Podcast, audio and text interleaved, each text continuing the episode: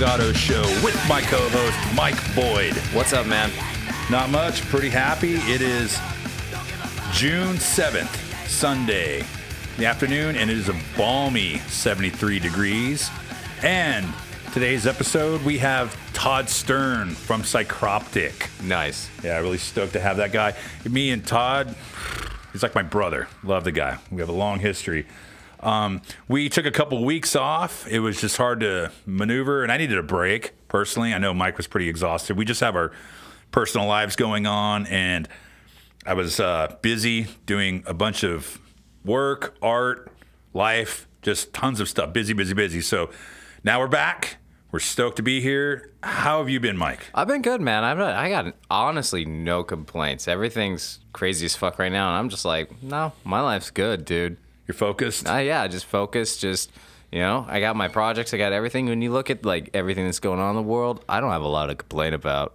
For sure. How about you, man? Um, I shut down my social media. Fuck yeah. I had, Thank, I had to, I there had to you take go. a week off. I, I do have Instagram because it's instant and it's easy and there's not a lot of banter on there. And I took I shut down my Facebook and then I left it back on because it popped back on because I, I just didn't do it all the way. I guess I thought I shut it down, but it, was it came up two days later. But I found a setting and I just said, you know what, fuck it, I'm just gonna leave it on and I'm just not gonna engage because it's so hairy right now that I was just like, I, I don't even want to deal. It's too much. Everybody's way too emotional for obviously the events that are going on in the world, and I don't need to get into it. You guys all know what's going on by now. So we're going to sidetrack that because I needed a week off, and I said, you know what? I'm going to get the fuck out of Dodge. So yesterday, got in my car, just went for a drive. Where'd you go? I went down to Carmel Valley. It's down inland yeah. from Monterey, and it was beautiful. I uh, just took a drive, had to get out of town, and um, went to the coast, checked out the beach, look at the sunset. Went to a restaurant, saw an old friend of mine, this girl Kelly Carnoffel, and she's really sweet. We actually wrote a song about her a long time ago. She's really awesome in one of our old records. And I, I, I love her to death. We're, we've been best friends for years. And she's like, hey, come to my house.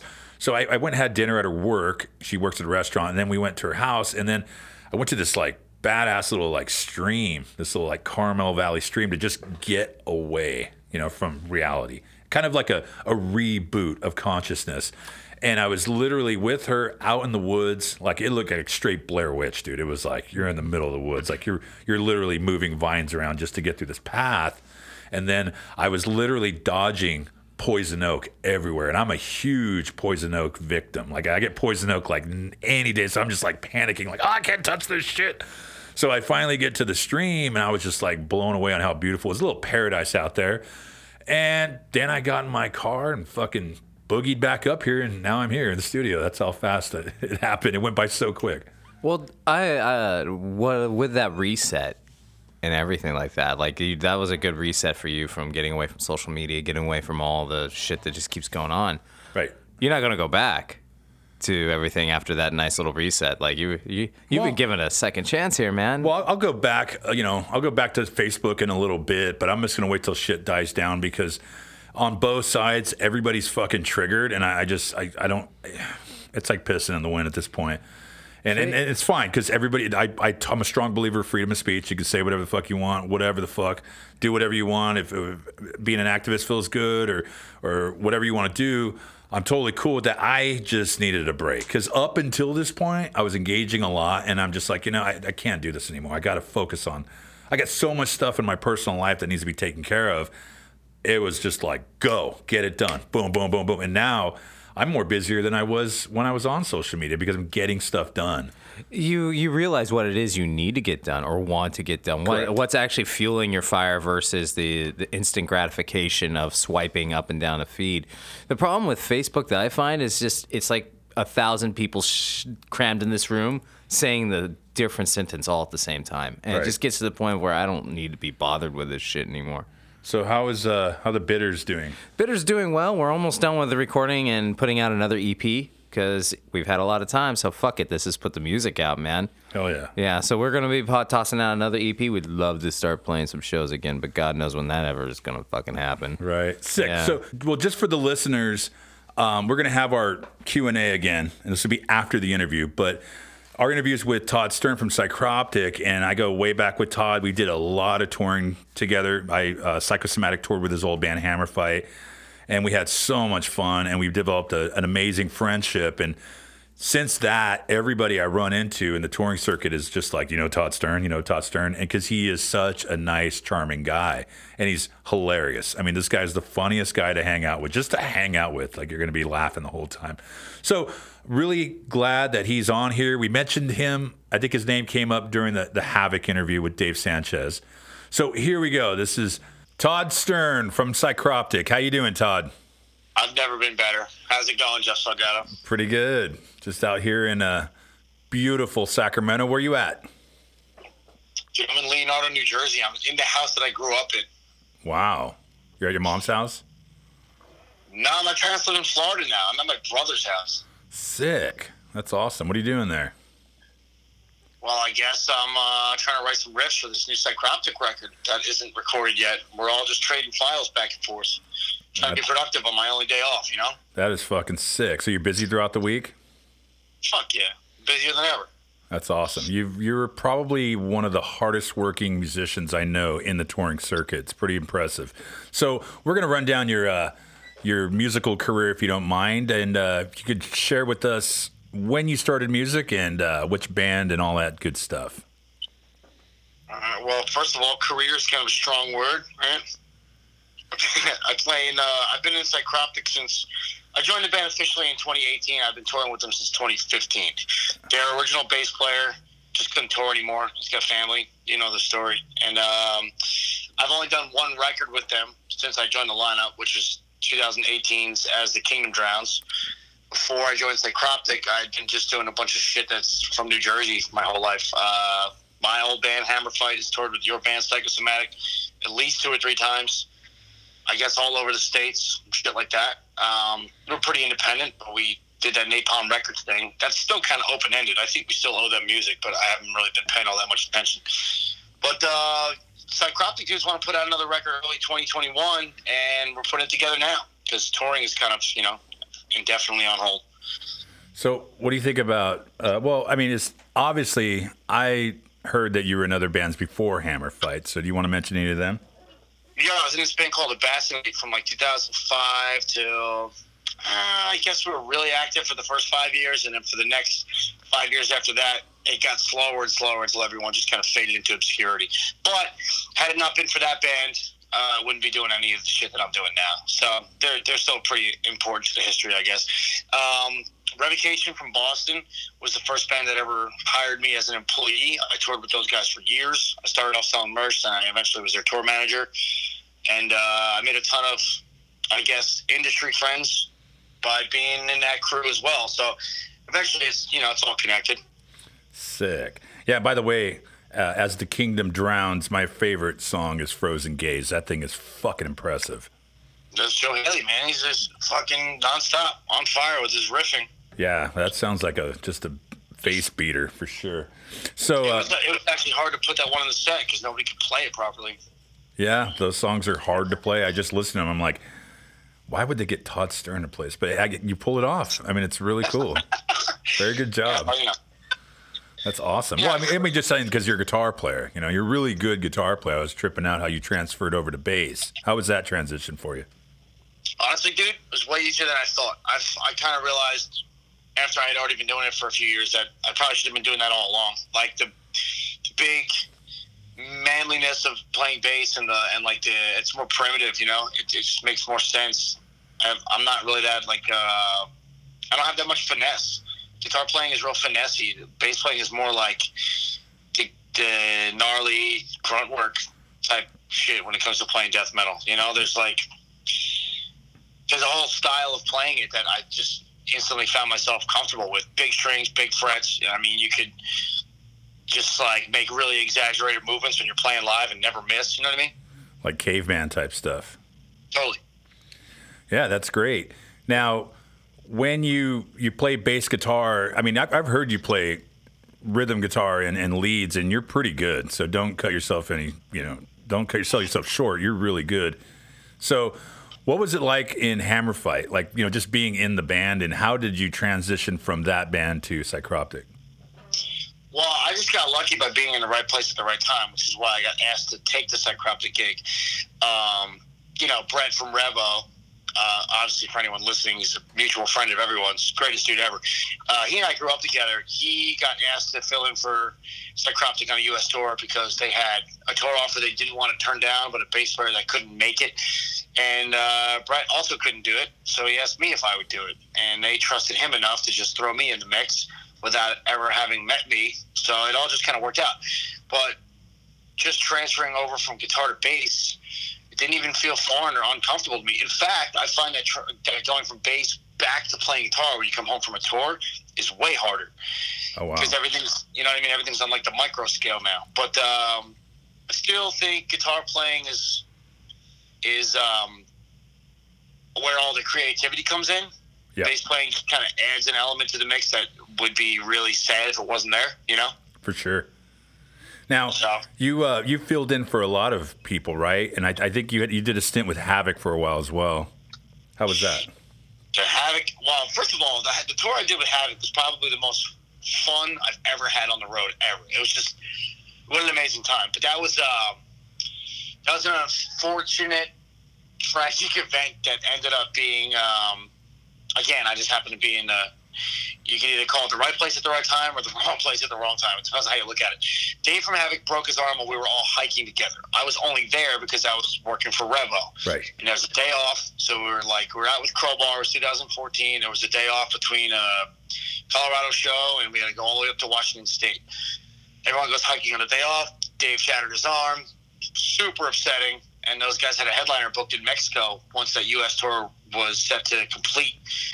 And uh, they didn't want to cancel the fucking tour, so they just asked me if I'd fill in for it, just because I was already going to be there anyway. So I was, just, I was terrified because I didn't know if I could learn the songs in time. But uh, I agreed to do it.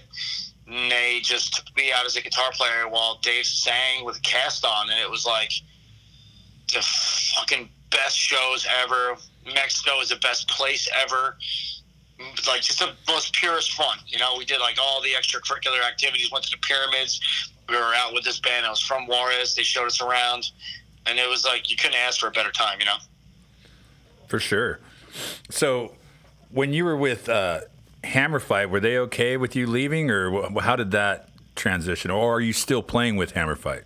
Hammerfight was going through a dark time right as I started touring really heavily with Psycroptic, and it all had to do with the fact that we were being managed by a guy who nobody could be on the same page as, it seemed. So there was this dude, he agreed to manage the band. In fact, at one time he had managed Havok, which was just a weird coincidence. But anyway, you know, Havok's career kind of, I don't know what exactly jump started it per se. I think it was Time Is Up because Time Is Up is like a really strong release for them, and then things just got bigger for them like right after that record came out. But that's just my opinion. I wasn't there for it. Um, anyway, we're managed by the same guy, and we're like, oh, well, maybe. Uh, Maybe this band has like a lot of room to grow, and maybe we could really do something with this. And then there was a whole lot of arguing, a whole lot of disagreements. There was a whole lot of uh, nobody could ever see eye to eye about how the band should be run, how the band should be managed, what offers we should or should not be taking, where money should be spent. And um, Drew, Hammerfight Drew, um, was kind of like the dude who was dealing with the manager. And at that point, the manager was bumming me out so severely that I just kind of um, relinquished any control that I had. It was like, you know what, Drew, if you want to work with this guy, you just tell us what we're doing and we'll do it. But uh, just because it was aggravating, I kind of like washed my hands of dealing with the manager guy. And then nothing ever happened. And I stopped asking questions because I was busy doing shit with Psycroptic. And one thing led to the other. Years went by and we were just kind of inactive. You know what I mean? Have you uh, ever thought of playing with them again? I dude, I played with them this year. It was like How was I, I that? quit that band out of necessity because I realized I didn't have have enough time or money to like be a functioning member of the band and not hold them back. So I encouraged the guys from Hammerfight to replace me if they felt like they wanted to do shit. And this was like end of summer 2018, and they everyone was like, "Dude, we're sorry to see you fucking go, but you know, no hard feelings whatsoever." And then instead of replacing me, everybody just put the band on hold for a year and a half, and then next thing you know, we were playing shows again, but just locally. We we hadn't done any tours. Right. What do you remember the most fun that you had with Hammerfight? Dude, the first West Coast tour we did with you guys was one of the funniest tours I've ever been on. Why was why was it funny? Why? Well, okay. re- re- re- remember one thing: we're we're live on the air, so you know you want to keep it kind of clean. But You know, I'm not going to tell any specific stories, but we just had a lot of fucking laughs because it was like, you know, I mean, I don't know if you have a different version of it, but in my memory, it was like full on scumbag style touring, two bands sharing the same van. Um, the best of the best lineups as far as pieces of shit go because you had Rob with us. right, You got you guys had Vince. It was it was just the best dude ever. Always always just so glum. Vince was even glummer than Toby by his own admission. yeah, they're, they're both very glum people. But Toby's not as glum as he used to be. He's doing really well. I know, I know, I know. I talked to him actually just the other day. Nice. He texted me about watching an episode of Hoarders and it was making him fucking crazy. you know, shit like that makes me nuts. But anyway, Well, I got to remember something about you when we were on that first West Coast tour, and you were the first person I ever saw that had a man bun. And I was like, you were like, Jeff, why don't you ever put your hair up? And I was like, well, I'm on tour. Why would I put my hair up? We're supposed to look like scumbags. And you had this cute little dainty thing on top of your head, and I was like, "Whoa!" And I have to say that you're the first guy I ever met that had rocked a man bun. Like everybody else started doing it after that, and I was like, "Todd's ahead of the game." I have to oh, give oh you yeah, is that how it happened? Gotta give you props yeah, for that. Insane. I had been doing it forever just because I'd always worked. I always worked in a, an environment that would be dangerous if you had your hair down. But um, Like construction? You know, machine- no, it's like table saws and shit like that. Oh shit! Yeah. Yeah, but um, no, on that tour, I think I asked you for like a specific reason. It was like you were laying under the van trying to get a spare tire out from underneath it when we were stuck on the side of the road in the fucking desert. Remember that? Right, but I was, I, you know, I just, I, I never wore, you know, I, I wear a ponytail. I'm a ponytail guy, right? Because Right. we're all heshers, and I always thought that man buns just look like too much work when you could just slap a rubber band on it. Big deal. And so I, uh, I just when I'm on the road, I just leave it down. I don't give a fuck if there's oil in it or puke or shit or whatever. I just don't care, you know, because I figure we'll get to a truck stop soon enough. I could take a shower. But I, I remember something that you had when you were on the road. You you had a bet with somebody, right? For the longest you can go without taking a shower. Actually, we were just talking about that recently. So that was that was um, me, Brett from Revo, and Phil Dubois, the original Revocation drummer. There's all three of us. Quality people. Yeah. So Phil was traveling with Revocation, and Brett and I were both traveling with this band called the Binary Code, who was opening for them. Yeah, we played with them. it was 2010. It all started because I puked in my hair at a, at a strip club in Dallas, right? and uh, I was washing the fucking puke out of my hair the next morning, and Phil called me soft for showering or something like that. And it started like this kissing contest, and, and next thing you know, none of us showered for like 24 days. But like, That's disgusting. there, yeah, there were rules to it. Like you couldn't change any of your clothes. Well, I think you could change socks and underwear, Oh my god. but I don't think you could change your shirt or your jeans or anything like that. And uh, you were allowed to brush your teeth. Wow, who won? I did Oh my, 24 days. 24 days. How long did Brett last? Well, he showered the day before me because the tour ended in the Northeast, right? So the how it worked was uh, there was a Jersey show and then there was a Boston show. So we made, we made it from Ohio back to the East Coast, and then Brett showered so he could fuck his girlfriend, which was nice of him. But the tour wasn't over yet. We had one more show to play in Boston, so I just stuck it out to the bitter end. You know, Right. Like I wasn't gonna go three and a half weeks without showering just to lose to a, a bunch of fucking chumps. So I just, you know, Yeah. Well, what's a couple more days, right? Big deal. exactly. So, how do you, what do you think about this current situation? We're all in, everybody's in it. And when do you foresee any kind of road work, any kind of touring that might come around? honestly, there's absolutely no way to accurately predict it. But here's the thing, right? I think it's super obvious that people have had enough of staying home and that they could give a fuck about being afraid of the virus anymore. And the reason I say that is because, like, New Jersey is the most densely populated state, right? So there's a fair amount of people here per square mile. Yeah. But Dude, the moment the beaches opened up and the weather was nice again, people flooded the fucking place to capacity. Not a fear in the world, you Did, know. did they start filming again? I don't know what the fuck people do, man. Well, you There's got you got Jersey Shore, right? That's where Jersey Shore is. Oh yeah, that's what you meant. Yeah, you know what? I never, I never go to Jersey Shore.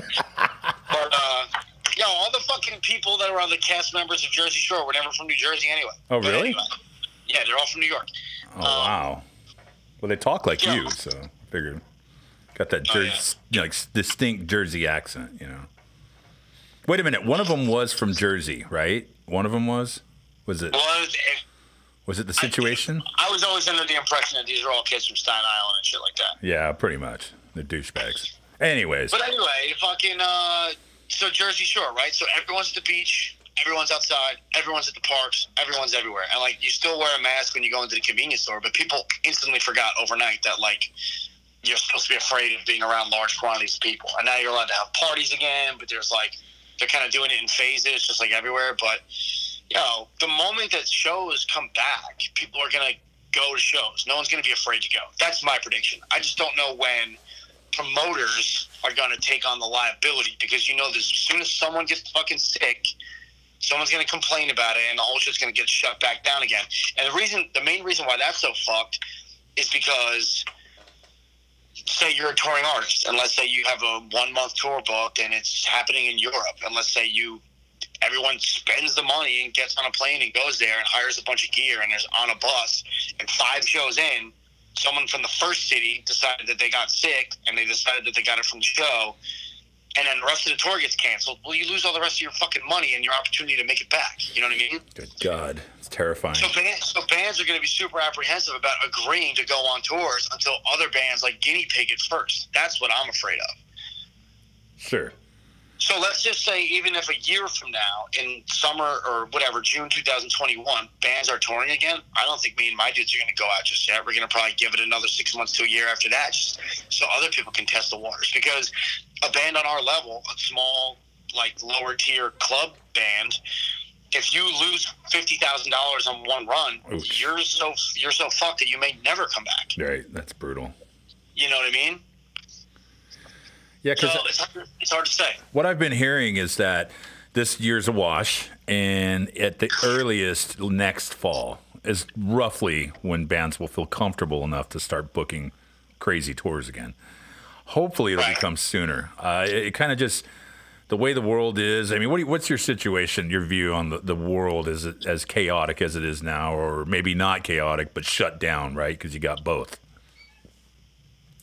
My view is that um, people have had enough. They're fucking everyone's outraged, and maybe rightfully so. But uh, I don't think there's a, an, like a near end in sight to the unrest. People are going to be super pissed off for quite some time until they see real, like tangible change. But I also think that other people are going to pretty quickly realize that they have shit to do and that the world doesn't stop turning just because tragedies happen. You know what I mean? Sure. So, like, me personally, I, I got to stay working and, and hustling and focusing on shit. Otherwise, like, I, I can't work on anybody else's life until I fix my fucking own. You know what I mean? And I made a whole lot of series of shitty decisions in the last year or so. So I'm just trying to get take advantage of the time, the downtime between tours, if it ever does come back the way it was, in order to kind of make sure we hit the ground running. Great. time is right. Good point for sure. What what's one of the shitty things that happened to you? Uh, nothing happened to me. I'm not a victim, dude. I'm an idiot. I fucking. Uh, you don't you don't say. I don't think so. No, you're a great guy. no, I. Uh, well, I tried to. I tried to take the serious relationship that I was in really seriously and like move in with my girlfriend. And I just, dude, I cooked it. I'm fucking impossible. I, so uh, that only lasted three months, and then we split, and then uh, I forfeited my apartment in New Jersey. I tried to move in with her in Ontario. So I came back, and I had no place to go. So my brother put me up, and he's like, "Hey, man." Just crash here until you figure it out. So I'm like, okay, cool. That's this is February of 2020 now. So I'm like, I'm supposed to leave in uh, April to go on tour with Aborted and sell some fucking merch. And then after that, Psycroptic was going to do a U.S. headliner. Then it was European festival season. Then we had some shit going in fucking South America and Right. Japan. And so my brother's like, dude, why would you go apartment shopping? Just stay here until the touring cycle is done. What, what, like September? And I'm like, yeah, fuck it. I'll be gone the whole time. Totally. And then touring shit to bed because of the virus. And now I had no place to live. So I'm just crashing here and like fucking ruining everyone's life in this house, which is my brother and his wife and his kids. Oh my god. So that's funny. I bet it's great. I bet. I mean, we laugh a lot. You know, the kids love me, but it's just fucking like, I feel like I've overstayed my welcome. Well, you know, I mean, it's dude. I mean, everybody's on hold. Everybody's on hold, and it's ridiculous because we're in the entertainment industry. Entertainment is on hold. I mean, even sports. It's just, it's ridiculous. So it's like we all have to eat a shit sandwich, and I personally think 2020 is the best year that's ever happened. I mean, there's lots of events going on to keep you entertained. It's just not the way we're used to being entertained. So it's brutal, man. You seem to love it. What's that?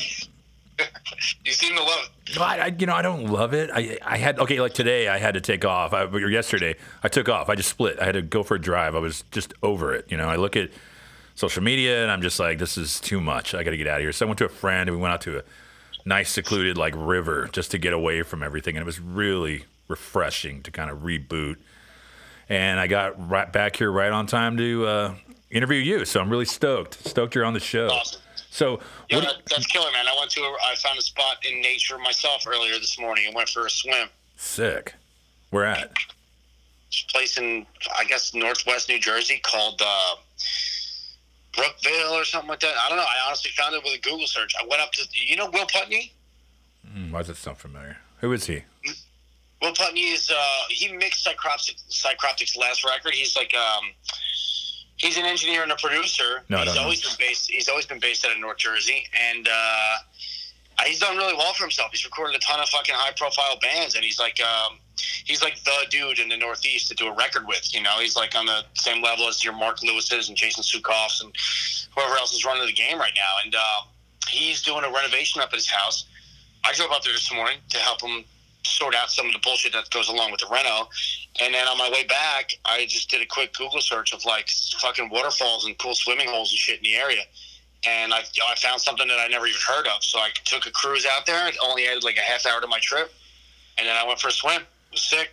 Yeah, you know, I, I always remember you as a water dude. I mean, I remember when we played out here on the West Coast. Todd gets in his swimsuit, runs out to the beach. We're all like chilling on the beach, having some beers or whatever.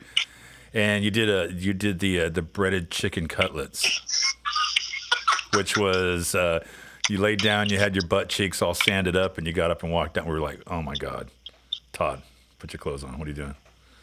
Yep. I remember how stoked you guys were on the breaded chicken cutlet. It's classic. It's disgusting. What are you doing? So you know, and you know one thing is just you've always been pretty solid, and your your reputation around the touring circuit is very well known. Everybody knows you, and everybody loves you. I've heard nothing but positive things. Talked to all kinds of guys. You know, one of the things when I talk to musicians, for some reason, just in the touring circuit, they always say, you know, Todd Stern, and everybody gets this like side smile, kind of like, yeah, I know Todd Stern. So Well, I, I probably used to drink too much. And I probably did something stupid in front of all of them, you know? No, they love you, dude. It's not even about Yeah. that. Because you are a great musician. You really are. And you're one of the hardest working guys I've ever met. And I, you know, I, I quit drinking, but, you know, I know that you still drink, and that's fine. I mean, but we all kind of chilled out, didn't we? I mean, eh, nobody rages oh like my we used God. to. I kind of chilled out is a massive understatement. I mean, I know Right. you quit full on, but you're also a bit further ahead in life than I am. I if I drank now Nice like I used to, I'd have been fucking dead already. We, I, it, blows my mind that we used to do it so much and just still function. Nice way to say I'm old. I get it. But, you know, I remember one of the nights in, what was it, New, what was it, Virginia Beach? Oh my god. What about that night?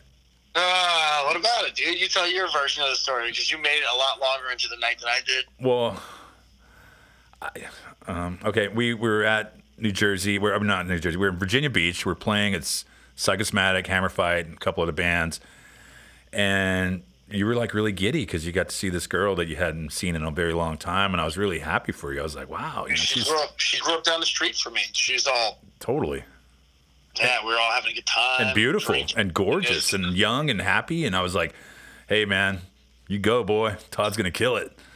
And then it just went south real fast. Yeah, her and her friend ended up coming back to the same party that we went to after the show, and uh, the dude from Combat Wombat just kept fucking buying me shots of whiskey, and I was dumb enough to just keep taking them. I Dude, that was the night I woke up and pissed in the sink at fucking Bancroft's grandfather's house, and he got bummed out on me. Remember that? how could I forget? Actually, you know what? You know, you know, you know what? That night was the night that I relapsed because you remember I was sober halfway through that tour. I was really struggling with sobriety, and I was every all the guys in Hammerfight had a bet on when I would break edge.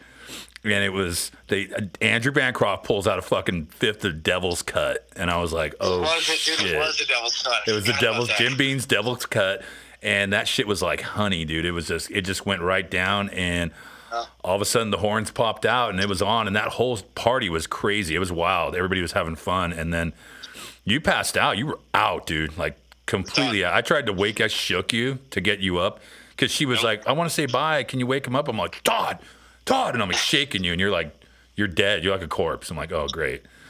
And Yeah. then, so she leaves, and then you get up and stumble over to the sink, and I'm like, "What the fuck is he doing?" And I, we just hear it, and everybody's like, you know, face palms everywhere, like, "Oh my god, get your camera out quick!" What year was that? I don't remember. Uh, 2000. Thirteen. No. 2015. That late, huh? Mm, I could be wrong. It could be 13 or 15. I can't remember. I thought I thought Ryan was in the band. Yes, he was. Right? Yeah, Ryan was out of the So band. yeah, no, you're right. So then it was in it was in 13. Yeah. Oh man, Wow, that was trip. that was terrible. Okay, now now what's what's up with your friendship with Ryan Blackman? I haven't seen him in a long time. Actually, the last time I saw him was at a Psycroptic show in Philly. And fucking Dave Haley knew that he was little Ryan Blackman just by the way we talked about him. He just saw him from across the room and he goes, Is that little Ryan Blackman? You know, one of the things with Ryan Blackman, I, I really thought he brought together Hammerfight. And I remember when he joined the band, it really just gelled perfectly. And I, I don't get don't get me wrong, I love Dan Boy Higgins, he's great. But when Ryan was in the band, I thought you guys peaked in Hammerfight. But after Ryan left, I had some questionable. I you know I, I talked to you about that. I told you how I felt. Yeah, totally. Well, Ryan's style was perfect for the band, dude. All of his fucking solos were just exactly what they needed to be. He just he was over it. He didn't want to do it anymore.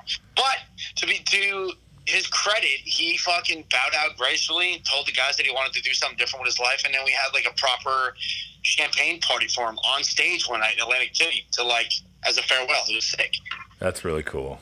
And then I, Yeah, I- everyone, everyone fucking soaked him and, And- all the gear. It was and, amazing. and that was literally the downfall because slowly then it was a slow death after that because i even told you like if ryan's not in the band dude you guys are going to be bummed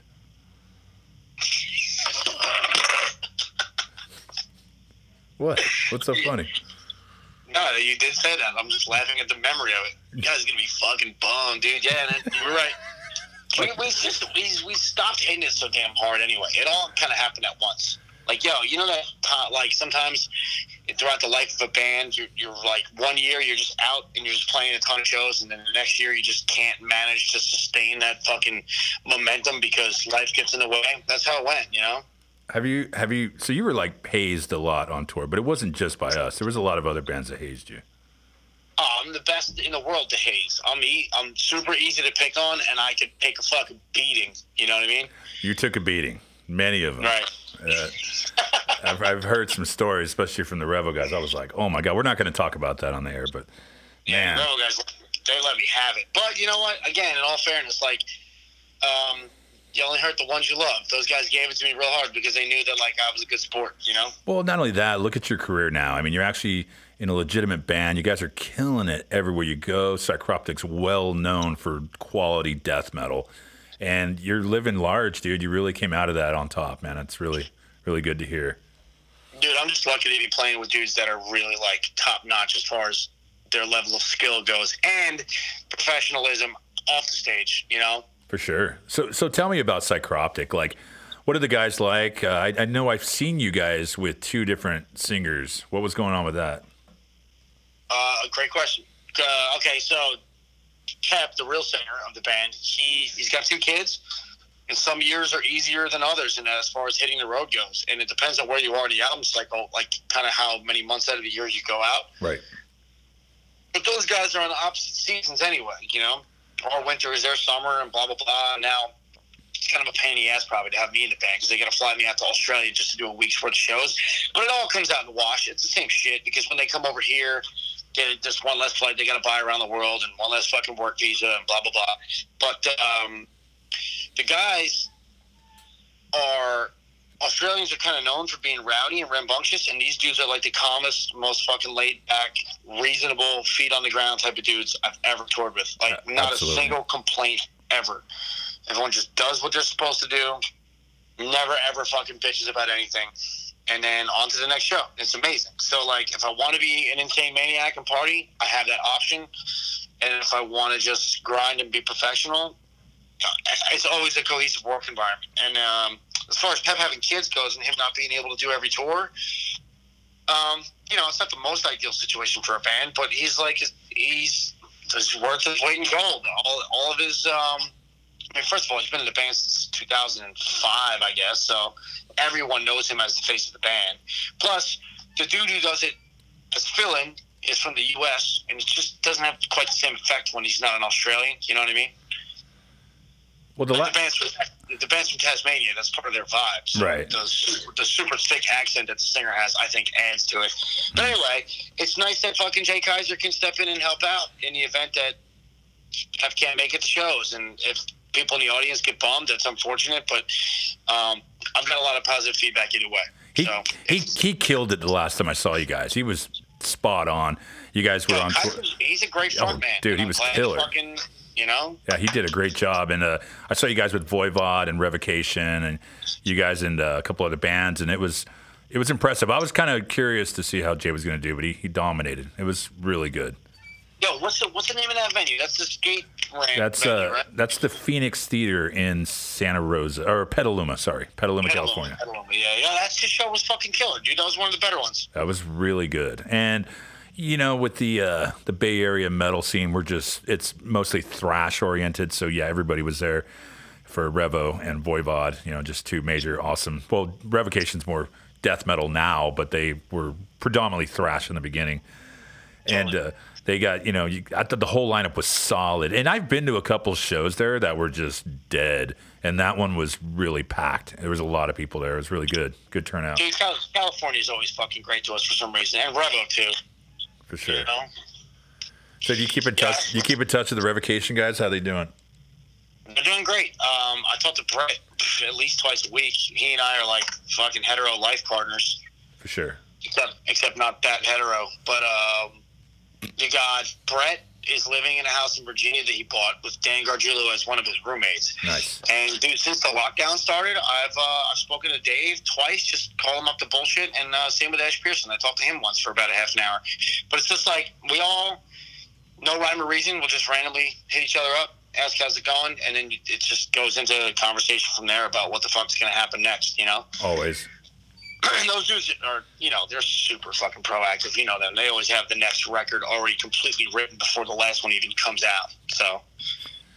It was uh, it was pretty convenient for us to start this podcast because, you know, we had no we did it we started it right before all this shit went down. So once it went down, everybody's available. you know, this is like the perfect time to interview everybody because once it gets going, it's on and everybody's gonna be working. So, what are you doing, Todd? I'm just taking a piss. It's disgusting. What do you mean? Everyone takes a piss. I know, dude. We're having an interview. What are you doing? Oh, I'm sorry, Jeff. I didn't know that your- your level of professionalism had gotten to where it is today. Okay, we only we only crossed the streams once. Okay. Crossing streams. That All right, was so that was in uh, what was that in? Ghostbusters. No, that was in Boston.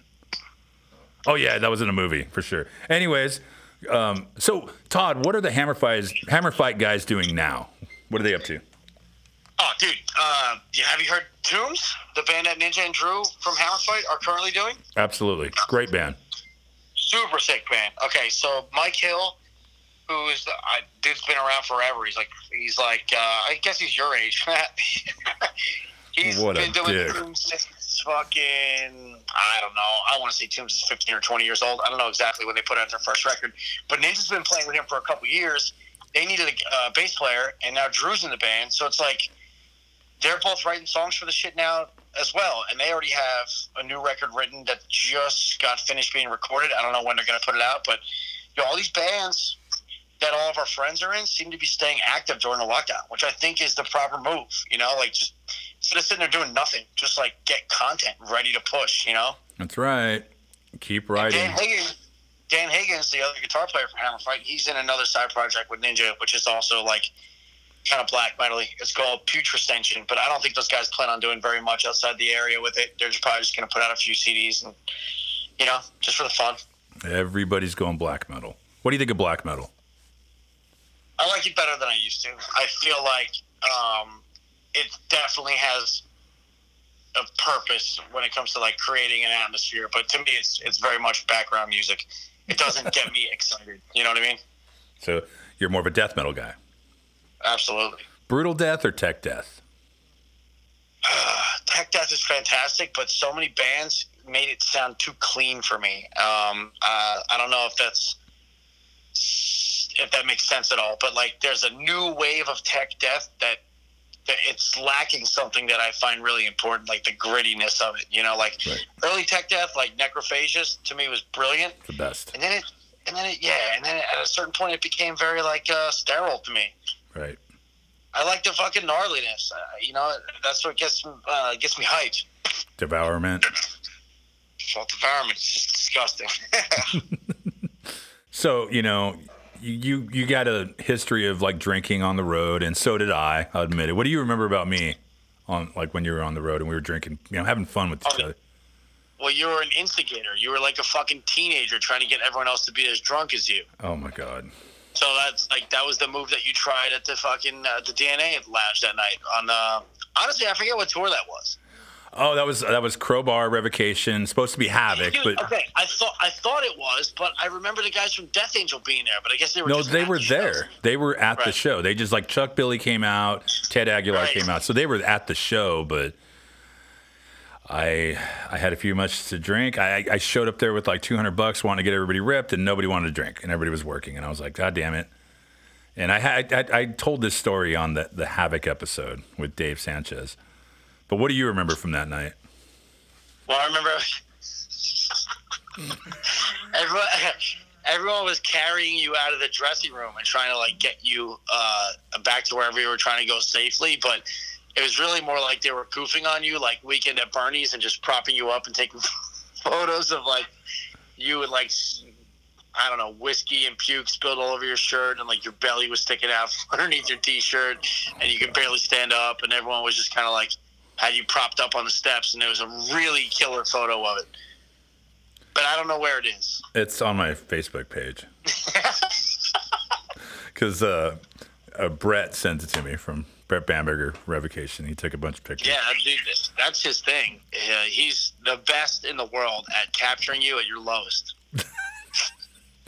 My belly was at that lowest for sure. I remember that was a that was the last time I'd ever gotten blacked out drunk. And since We were talking about that the other day. Ninja and I couldn't remember if that was the last time you drank or not. You drank again after that. But I yes, guess. I, I, well, I drank. I kept drinking, but I I didn't really get drunk. I would just have a couple beers and go to bed. Like, but that night I did a bunch of shots. I think Drew was the only one that stepped up to to kind of keep up with me, but he he had to work. And Dave Davidson did a shot with me, and I was laughing because he got carded.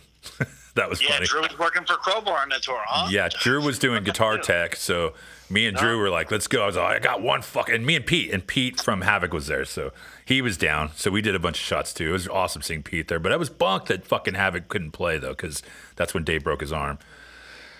Yeah, that was one of the few shows in between because Danny filled in for them before I went to Mexico with them. Right. So they really only missed a few shows in between that time where Dave was still in Colorado with his arm all busted up. That was fucking crazy. Hey, uh, thanks for coming on the show. We really appreciate it, Todd. Great job. thanks for having me. You guys are great. Fuck yeah, bro. Hell yeah. All right, love you, man. Love you too. Take it easy. Todd Stern from Psycroptic. Bye, Uncle Jeff. Okay. So now we're gonna do our Q and A, which we haven't done in a couple episodes. But I get questions all the time. I, I a lot of people just message them to me. They're not on the post I have. So we have a few, and Mike's gonna read them, and I'm gonna do the best I can to answer them. All right, this first one's from Reece Scruggs, and he's the guitarist from Havok. Havok. Nice. Was there ever a point where you thought about folding Psychosomatic and starting fresh with a different project? Did you ever become jaded to the business side of music to where you'd never try to go after a label or tour on a large scale? I did that with Psychosomatic. Psychosomatic initially was a side band, but um, you know, I, I, I uh, Psychosomatic was always a DIY band. We never really kind of pushed the label signing until we got pressure from everybody, and then we finally did it.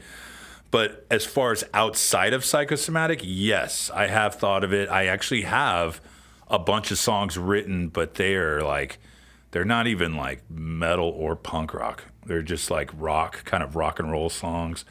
And I've been wanting to do this side project and I, I started like trying to gather members to do it and it never really manifested and it was intentionally for exactly what he said. It was something i would do just locally. There's no touring involved. It's just kind of to just get a release away from psychosomatic. Because psychosomatic yeah it's my baby but at the same time you know i got to cut from that too. I, I got to get a break you know just to have some kind of artistic expression that's not so gnarly you know because i'm not gnarly all the time but uh, yeah, it's a good question. I'm, I'm pretty stoked. Uh, I, I do, you know, fiddle around with that idea a lot. And who knows? I don't know what the future holds. Maybe I will someday. Next. All right, Lenny Edwards. Not sure if you've answered this question or not. What made you decide to never get inked up? I'm pretty. I pretty much regret all of my ink. Bummer, dude. Tattoos. Um, you know, I, I, I'm a I'm an artist. I draw. I, I'm a graphic illustrator. I draw a lot of stuff that a lot of people get tattoos of. Um, I think one of the most honored I was was the singer for Vicious Circle, Paul. He got that Cthulhu drawing on his leg, and I Oh, was there when he did it. Yeah, I was at the Royal Peacock in Sac, and it was really fucking cool. And they did a great job. I don't know who did it, but it was amazing. And I, I just, you know, being a drawer and everything, and I remember everybody I was around had tattoos. Everybody was, and I felt right at right around the early 2000s, late 90s, everybody was getting tattooed, and I just said, I think I'm just gonna pass. There's nothing on my body that I would want for the rest of my life. I always felt that like it just seemed like if I get this, I might it might look cool, but I get sick of shit really fast. I don't, you know what I mean? I, I just there's things where I just look at it, I'm like, this sucks. So I would never want anything permanent, and that's the cool thing about having art on paper or on your phone. You can always move it or switch it. So I, I I hung out with a lot of the tattoo artists in Sacramento, became really good friends with them, and even a couple of them were like, "Don't get ink," and I was like, "Why?" They're all just don't. You don't have to. You, you're you're who you are. We all know who you are. You don't need it. And that kind of fortified my resolve on not getting it. And I'm kind of glad I didn't get it now for that exact same reason he's probably talking about. And back in my day, when people got tattoos, they were usually out of prison, you know, and it was like kind of gnarly, you know, and especially being a Mexican American in America, having tattoos was like you're straight up in prison. Nowadays, it just seems like anybody can go to a mall and get a tattoo, and it really lost its It's Re- edge. man. Yeah, exactly. It's edge. Like it just didn't have that weight it had before. So I just, yeah, just wasn't into it. Last question from Todd Stern, our interviewee. Have you seen the documentary on Jeffrey Epstein? And whether or not you have, what is your opinion on Jeffrey Epstein? Well, I don't think he killed himself. No? Uh, maybe he did. I don't know. Um, I wasn't there. But I, I, I saw the first two episodes of that. I haven't seen the third one yet. But I know that that documentary doesn't have everything in there about that guy. And as far as what my opinion on him, I think he's the mo- the highest prolific pedophile of our generation. And I think it's not just the fact that he was a pedophile, it's what he was using it for, how he was doing it, the way he did it was on a scale that none of us could even imagine.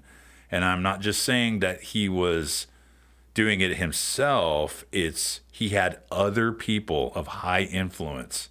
And I think that's kind of how he got a lot of leverage over people because he had them in compromising positions.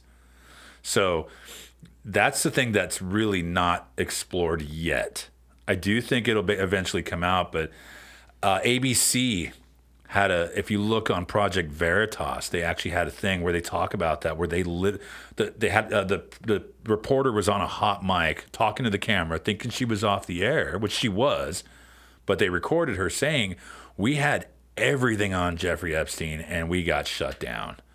And the producer said no. So right there, I was like, "Wait a minute, that's ABC, dude. That's a fucking mainstream." It's fucking- Disney. dude, that is like as high as it gets. So that tells you the level of how high he was and who he had under his belt. And when you think about that, and you think about it, the the, the current climate that's going on right now, it just it, it, it actually it opens more questions than it does answers. It really does. There's more questions now than there are answers ever before. I mean, he got off because he had I mean they, they arrested him and he did time, but it was like nothing. He was like free to go and do whatever he wanted. It wasn't like you or me. We would have been locked down, thrown in the hole, you know. But I'm just like, how how is this allowed to happen? Because he had so much influence on people because he got them in compromising positions. That's how he got so rich.